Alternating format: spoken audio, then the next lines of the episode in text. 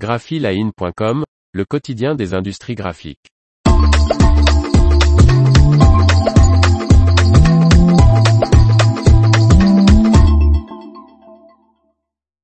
Les déchets d'étiquettes se transforment en matériaux d'isolation. Par Faustine Loison. Cette solution de recyclage permet de transformer les liners en paix, déchets, généralement incinérés, en panneaux d'isolation des bâtiments. Trois industriels ont travaillé ensemble afin de proposer une nouvelle solution de recyclage des dorsaux d'étiquettes en paix. Ces revêtements anti-adhésifs, qui représentent 20% des liners, peuvent désormais être transformés en isolation des bâtiments avec le fabricant d'étiquettes UPM Raflatac, le chimiste Innosence Polyol et le producteur de matériaux isolants Finfoam. Ces déchets de dorsaux d'étiquettes en plastique paix, collectés depuis peu par le service de recyclage RAFcycle du PM Raflatac, formaient un flux de déchets difficiles à recycler, qui, étaient généralement incinérés, indique le fabricant.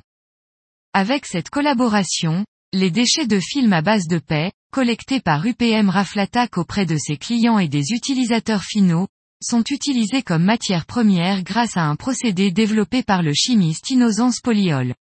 Finfoam utilise cette matière pour l'isolation en polyisocyanurate ou FFPIR. Si l'utilisation des liners en paix n'est pas nouvelle, la technique est bien innovante.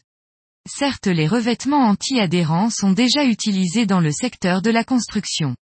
Cependant, pour autant que nous le sachions, le procédé consiste à les déchiqueter mécaniquement et à les utiliser sous forme de peluche dans l'isolation, nous précise Yua Virmavirt, le directeur des solutions RAF cycle du PM Raflatac.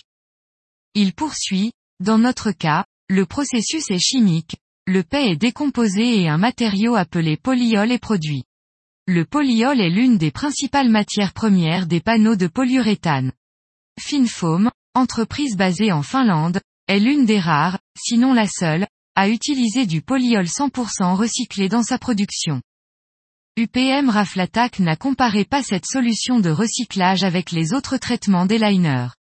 Il y voit plutôt un complément aux solutions déjà en place. Il forme une base solide pour le recyclage des liners en paix et, ensemble, crée une capacité suffisante pour recycler autant que possible ces liners. Yua Virmavirt reconnaît qu'il reste encore beaucoup à faire pour développer l'activité de recyclage des liners en paix. Avec des initiatives comme celle-ci, nous souhaitons mettre en avant que les doublures en paix peuvent également être recyclées. L'information vous a plu, n'oubliez pas de laisser 5 étoiles sur votre logiciel de podcast.